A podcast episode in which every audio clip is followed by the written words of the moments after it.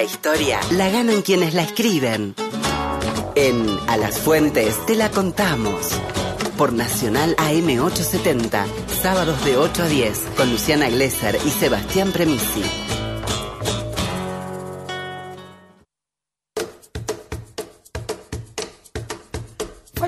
20 minutos, 20 minutos faltan para las 10 de la mañana y acá está la pipa, está el tabaco, está la mesora. Mirá la invitación que tengo, Premisi. Papá, a ver. Es para el cumple de Simón Bolívar. Bien. No, no te, arengues, no, Bien, no te maniques que no es para, que- ah. no es para hoy. No es para No, hoy, no. nada, nada de nada es para hoy. Y si hay alguien que sabe que nada es para hoy, es Juan Francisco Martínez Peria. Hola, buenos días, ¿cómo te va, Juan Fran? Hola Luciana, hola Seba, ¿cómo les va? Muy contento de estar en el programa. Nosotros también de recibirte. ¿Puedes hablar un poquito más fuerte? Sí, hago lo que puedo. Porque pareces contento, mejor. pero no se te escucha contento. Ponerle contento, contentez a la... ¿Estás tan contento? ¿Estás? Contentitud, contentitud. La contentación, ponele al tono. ¿Ahí me escuchan mejor o no? Sí, perfecto. Bueno, Muy bien. viajamos al natalicio de Simón Bolívar, ¿es así? Exactamente, 24 de julio de 1783, el nacimiento de Simón Bolívar, se está cumpliendo un nuevo aniversario. Hoy la verdad a mí me gustaría que fuera feriado, además de que me gustan los feriados, ¿no? Pero creo que debería hacerlo, ¿no? Eso, eso da cuenta un poco de nuestra falta de identidad regional, de nuestra conciencia histórica. Probablemente esta fecha no sea muy recordada en otros programas de radio, en otros programas de televisión, en otros eh, noticieros, en otros medios de comunicación, ¿no? Y es muy importante que, que la recordemos porque Simón Bolívar no es de Venezuela o de Colombia, sino, sino una figura histórica de, de toda nuestra región, tanto en el pasado como, como en el presente, ¿no? La patria grande, ¿no? Exactamente. Bueno, contanos de Bolívar, porque si tan poco se sabe, qué mejor que vos para tirarnos los datitos. Hay- no, y poner hay- en valor, ¿no? Poner en valor este gran prócer de nuestra patria. hay, hay muchísimo ¿no? para, para pensar y para recordar.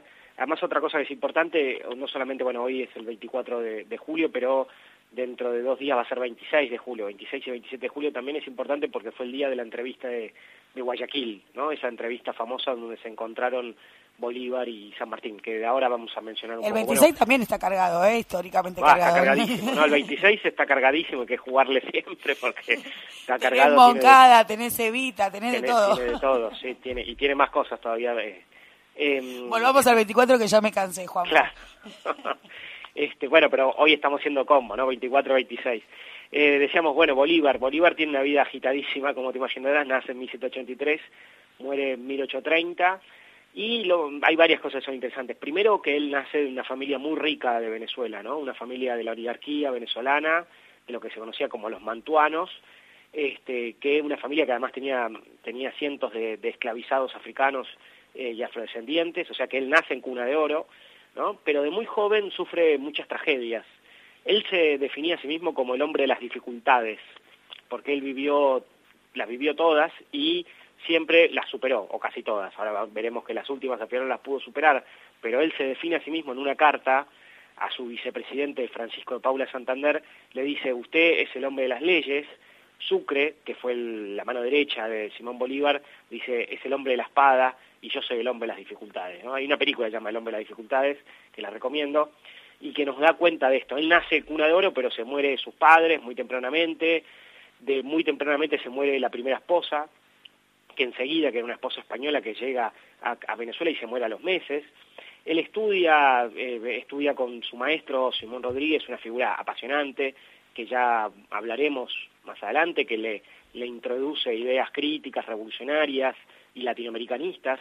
Y otra cosa fascinante es que él en 1805 eh, se juramenta eh, no descansar su brazo hasta ver libre América. ¿no? En 1805 él hace una pequeña expedición con su maestro Simón Rodríguez al Monte Sacro y hace ese juramento, ¿no? Y después vaya que cumple, ¿no? Es impresionante. Este, bueno, él participa de lo que se conoce como la Primera República de Venezuela, El proceso que abre en 1810, eh, y él se convierte sobre todo en una figura muy importante en 1813, porque en 1813 esa Primera República fracasa, entonces él en 1813 hace una expedición y logra la libertad de Venezuela, vuelve a libertar, Venezuela se, se libera varias veces, y ahí es la primera vez que se lo nombra libertador, ¿no? Se va convirtiendo en libertador. Pero esa experiencia fracasa, y acá hay algo que quiero subrayar, que es que las primeras experiencias de la, de la independencia en Venezuela y en Colombia eran dirigidas por la élite, ¿no? Y no tenían apoyo popular. De hecho, los sectores populares se le opusieron permanentemente a Bolívar. ¿Por qué? Porque Bolívar no promovía grandes cambios sociales, Bolívar y el resto, ¿no? No solamente él, y sobre todo no estaba a favor de abolir la esclavitud.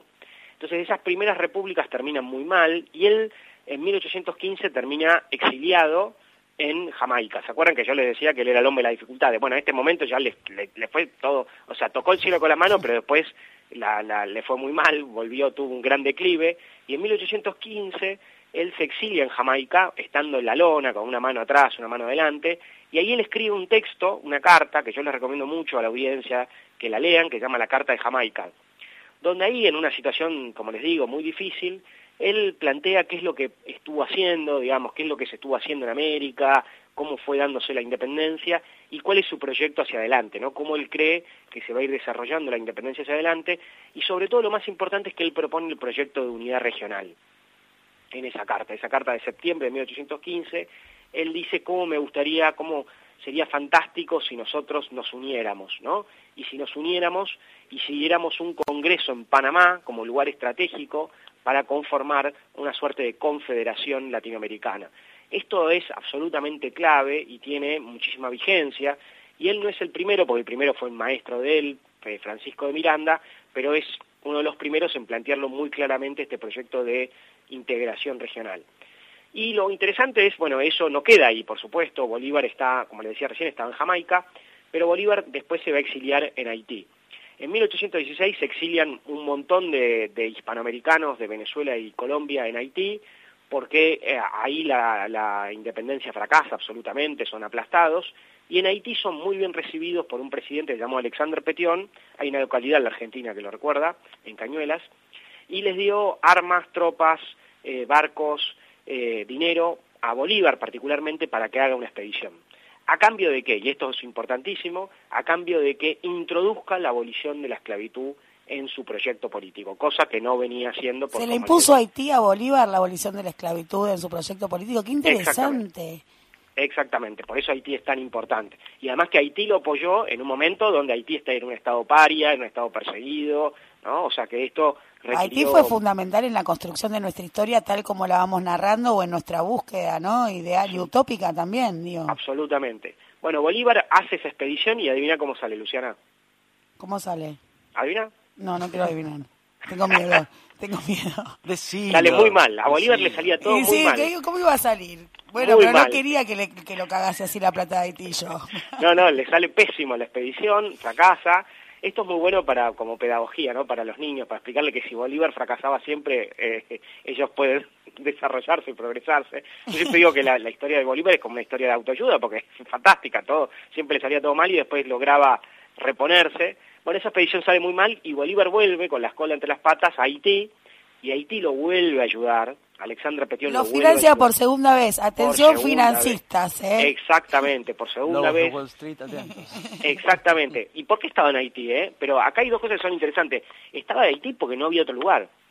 Y estaban, o sea, nadie más los apoyaba, los ingleses no los apoyaron, nadie los apoyaba a Estados Unidos. No, hay que decir que la independencia de Haití, independencia exitosa, era un modelo también a seguir, ¿no? La primera revolución lo has marcado vos aquí en el programa. Lo que habla de lo clave que es Haití para toda nuestra historia y, digamos, tan Absolutamente, pero permitime que, que, remarque una cosita. Eh, no era, perdóname Luciana, que, que lo que generaba justamente la paradoja es que Haití les daba miedo.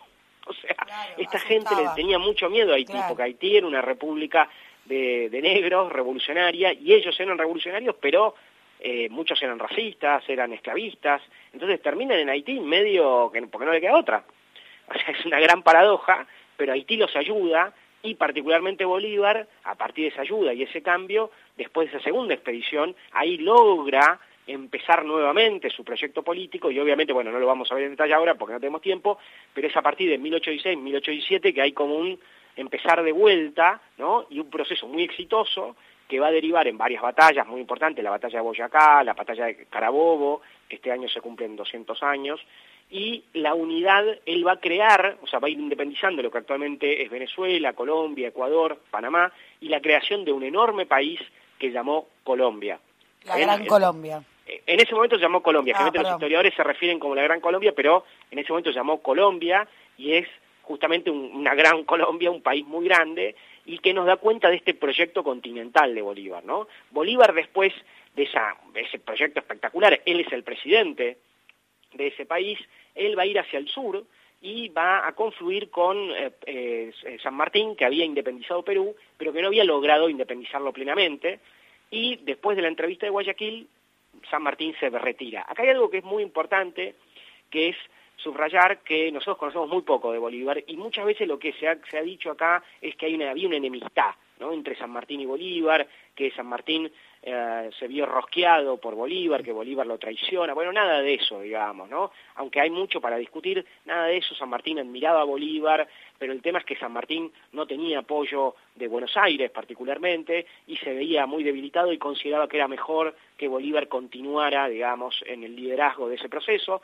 y algo que muestra esto es que o sea que San Martín no estaba enemistado, San Martín nunca habló mal de Bolívar, Bolívar nunca habló mal de San Martín, San Martín tenía en su dormitorio un cuadro de Bolívar, e incluso lo más importante es que una de las manos derechas de San Martín, que era Bernardo de Monteagudo, va a continuar trabajando con Bolívar, digamos, codo a codo. Bueno, Bolívar logra después consolidar la independencia de Perú y finalmente en diciembre de 1824 se da la última batalla de Ayacucho donde se libera, digamos, todo lo que sería Perú y Bolivia, ¿no? Entonces, estamos hablando de un proyecto continental, ¿no? De, un proyecto de unidad y lo más importante, ya para ir cerrando, el Congreso de Panamá, digamos, ¿no? Este proyecto que él plantea en 1815 se, se hace en 1826, un proyecto que promueve la integración regional, la unidad regional, eh, y que lamentablemente queda limitado, digamos, ¿no? Se hace, pero no, no logra ese proyecto de integración absoluta. Una, grande, una de las grandes paradojas es que Bolívar logró su máximo éxito en torno a 1824, 1825. Y le tenía que llegar en algún momento el éxito, pobre chabón. Sí, le tenía que llegar, exactamente. Pero a partir de ahí empieza el declive, ¿no? Y ahí, ahí es una de las paradojas que yo siempre señalo. Eh, nuestros grandes próceres lograron derrotar político-militarmente a España, ¿no? Y a los realistas. Y eso es lo que logra Bolívar en ese momento. Pero cuando Bolívar quiso imponer su proyecto político hacia adentro, Ahí es cuando empezó el declive. ¿Y el declive de quiénes? ¿Quiénes fueron sus enemigos? Las élites, digamos, ¿no? Las élites locales, los, poderes eh, concentrados. Ahí, a partir de 1826, 1827 y sobre todo 1828, donde él sufre un intento de asesinato, fíjense, Bolívar que era una figura enormemente conocida y lleno de gloria, en 1828, estando en el Palacio Nacional con su compañera Manuela Sáenz, lo vienen a asesinar en septiembre eh, a medianoche y Manuela Sáenz, que era su compañera, lo salva, ¿no? Y por eso Bolívar decía que era la libertadora del libertador, y Simón Bolívar tiene que salir rajando del Palacio Nacional en calzoncillos y escondiéndose abajo de un puente. Una locura, digamos, ¿no? Lo que estamos diciendo. Bueno, Bolívar empieza ese declive, ¿por qué? Porque las élites, las pequeñas élites no les interesaba la patria grande, no les interesaba el cambio social, no les interesaba esa independencia vigorosa, y Bolívar eh, empieza a ser atacado por todos lados de estos sectores y él finalmente en 1829, 1830 renuncia y empieza un exilio, ¿no? Empieza un exilio interno hacia afuera, buscando irse, y él dice, he arado en el mar, hemos conseguido la independencia a costa de todo lo demás, y una frase muy trágica que es, en América lo único que uno, lo único que uno puede hacer es exiliarse y se muere en diciembre de 1830 cuando estaba queriendo exiliarse. ¿no? Muchos consideran que además es probable que haya sido asesinado. No es casualidad el fin de Bolívar.